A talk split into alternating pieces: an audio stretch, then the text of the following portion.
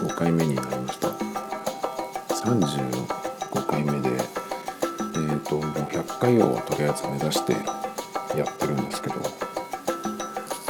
まあだいもうちょっとで50が見えてくるのでね、やっと半分っていう感じなんですけど。であの連日あのメルカリを見てまして今欲しいのがこれの録音用のマイクとあと BGM を作るようになったので作るようになったというか最初からあのまあ GarageBand で作ってるんですけど結構その作ってると面白くなってきてあの内蔵の音源を鳴らすために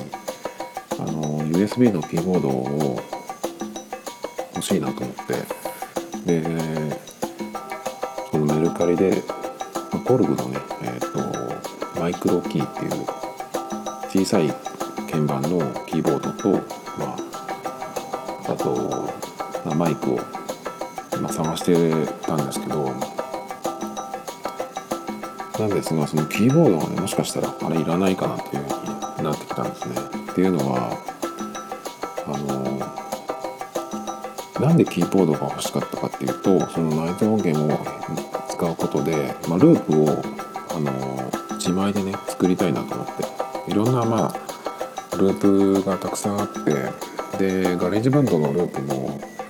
あのたまに増えたりしてるので最初に使い始めた時よりも増えて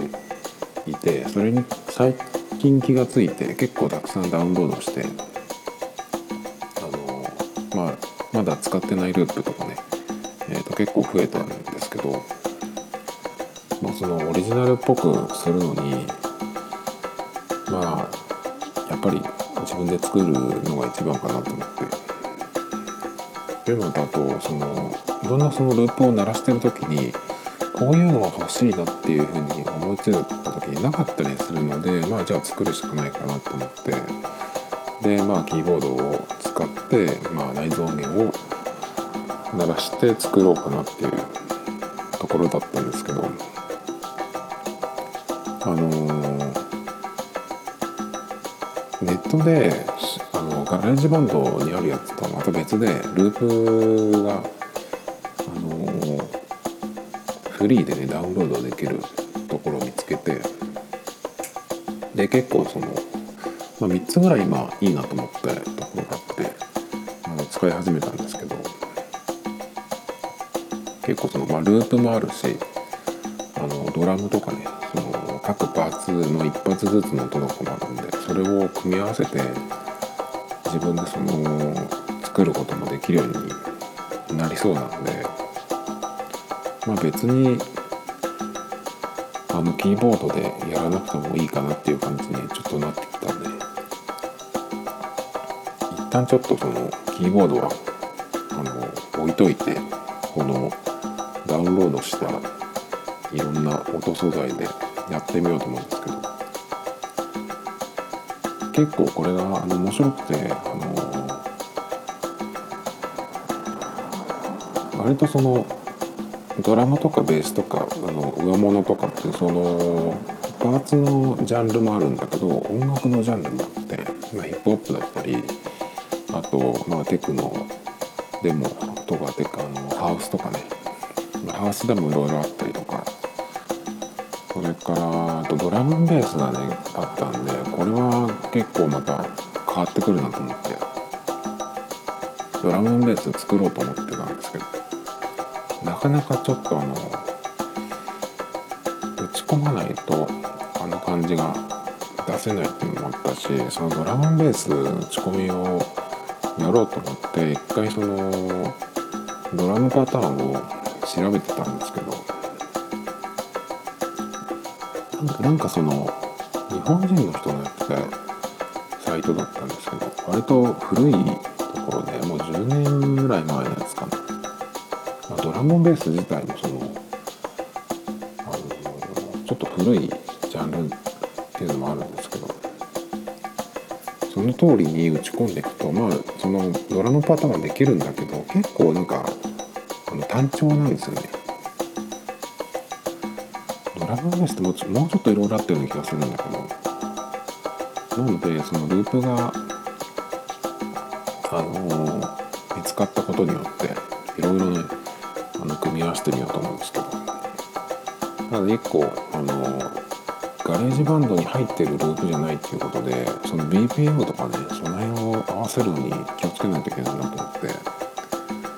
まあ、ファイル名にあのループ名があるじゃないと BPM が書いてあったりとかするのでまあ大丈夫だと思うんだけどあとその GarageBand に入れた時にあの調整がどうやってやるのかなっていうところがちょっとわかんないんで。まあその辺はまあ調べたりとか実際にいじりながらやっていこうと思うんですけど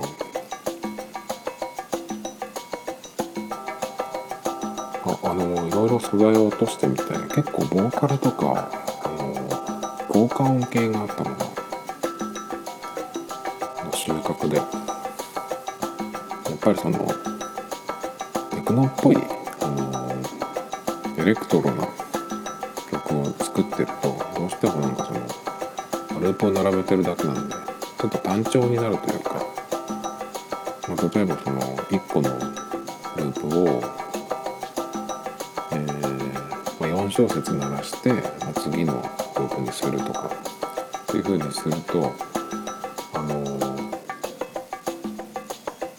同じタイミングでキチキチと変わっていくっていうような曲になっちゃうんですよね。まあ、BGM なので別にまあ鳴ってれば別に何でもいいんですけど正直。ただ作ってる方としては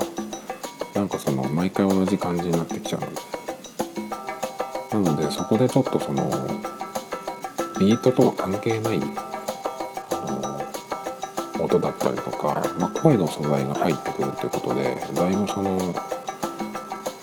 つなぎ方というかね感じも変わってくるのでこれでいろいろやってみるとまたちょっと面白くなるかなっていう感じですね。で今の MacBook が、えーと、MacBook Air なんですけどあのとりあえず Mac があればいいやって感じで買った時にねそういう感じで買ったのであのえストレージが125ギガのモデルで一番下のモデルでパッと買ってしまったんですよ、まあ、今となっては全然そのサイズ的にも使い勝手がいいし、まあ、キーボードもねなんかあの変なバタフライキーボードとかと違うし、まあ、小さくてもイヤホンジャックはあるし電源とは別にポートが USB が2個ついてるっていうもうこんなにいいモデルはなかなかないんですけど。ただねちょっと。面がレティナじゃないっていうのがね結構一番の弱点かなっていうところなんですけど、まあ、それ以上にねその音の素材をあの集め始めると今まではそんなにその125ギガでも容量が別にその何か増やすってことがなかったので全然余裕なんですけど。ちょっとその音の素材を増やしていって今あのガレージバンドの方にもファイルをいろいろあのダウンロードしたのもあって結構ねあの今までよりもちょっとストレージを使い始めたので、まあ、そろそろね本当に今年は Mac を買い替えないなとなと思ってるんですけどま12インチ一番そのサイズ的に近いのは12インチなんですけど、まあ、12インチは全然もうあのポートを増やす気がないみたいであの電源込みでポート1個じゃないですか。だからねその絶対不便なんですよね。もうこれだったらだってさっき言ってたその MIDI キーボードを使うのに Bluetooth のやつじゃないと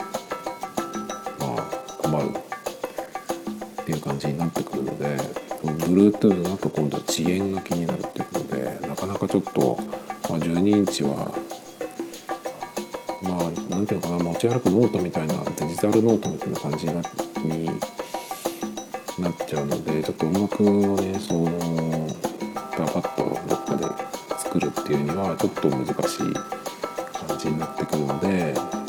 まあ、プロで小さくてもま13インチかっていう感じになってくるんですよね。iPad Pro も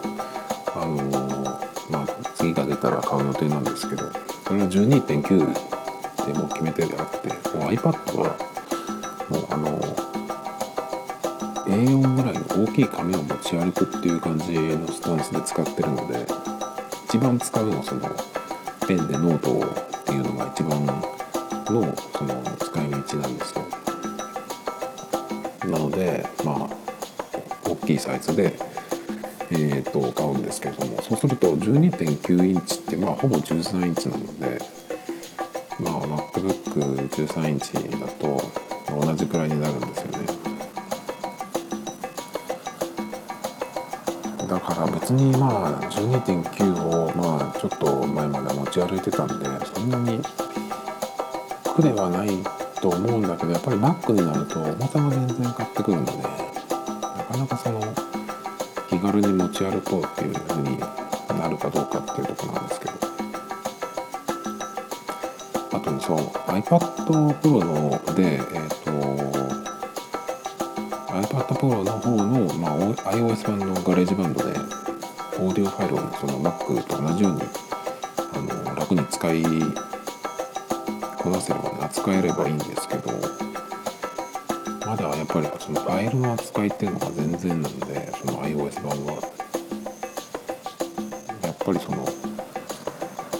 フォルダーからパパッとこうドラッグドロップして入れてくるとかっていうのじゃないので画面分割してとかってあるんだけどそもそもそのガレージバンドを使ってる時って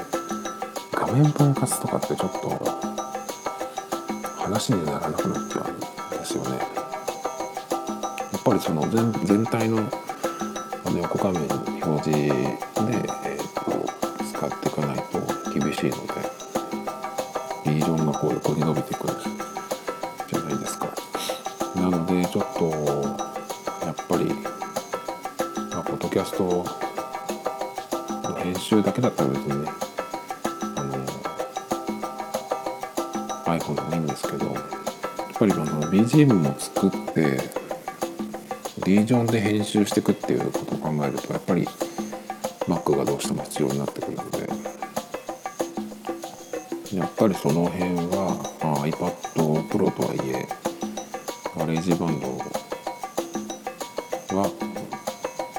まあ Mac 版っていうことになるのかなっていう感じなんですよね。あ iOS 版のガレージバンドっていうのは別にその Mac に比べて機能を限定しているっていうものではなくて、まあ、はっきり言って全然その別のものになってくるんですね。特にあのなんだっけあ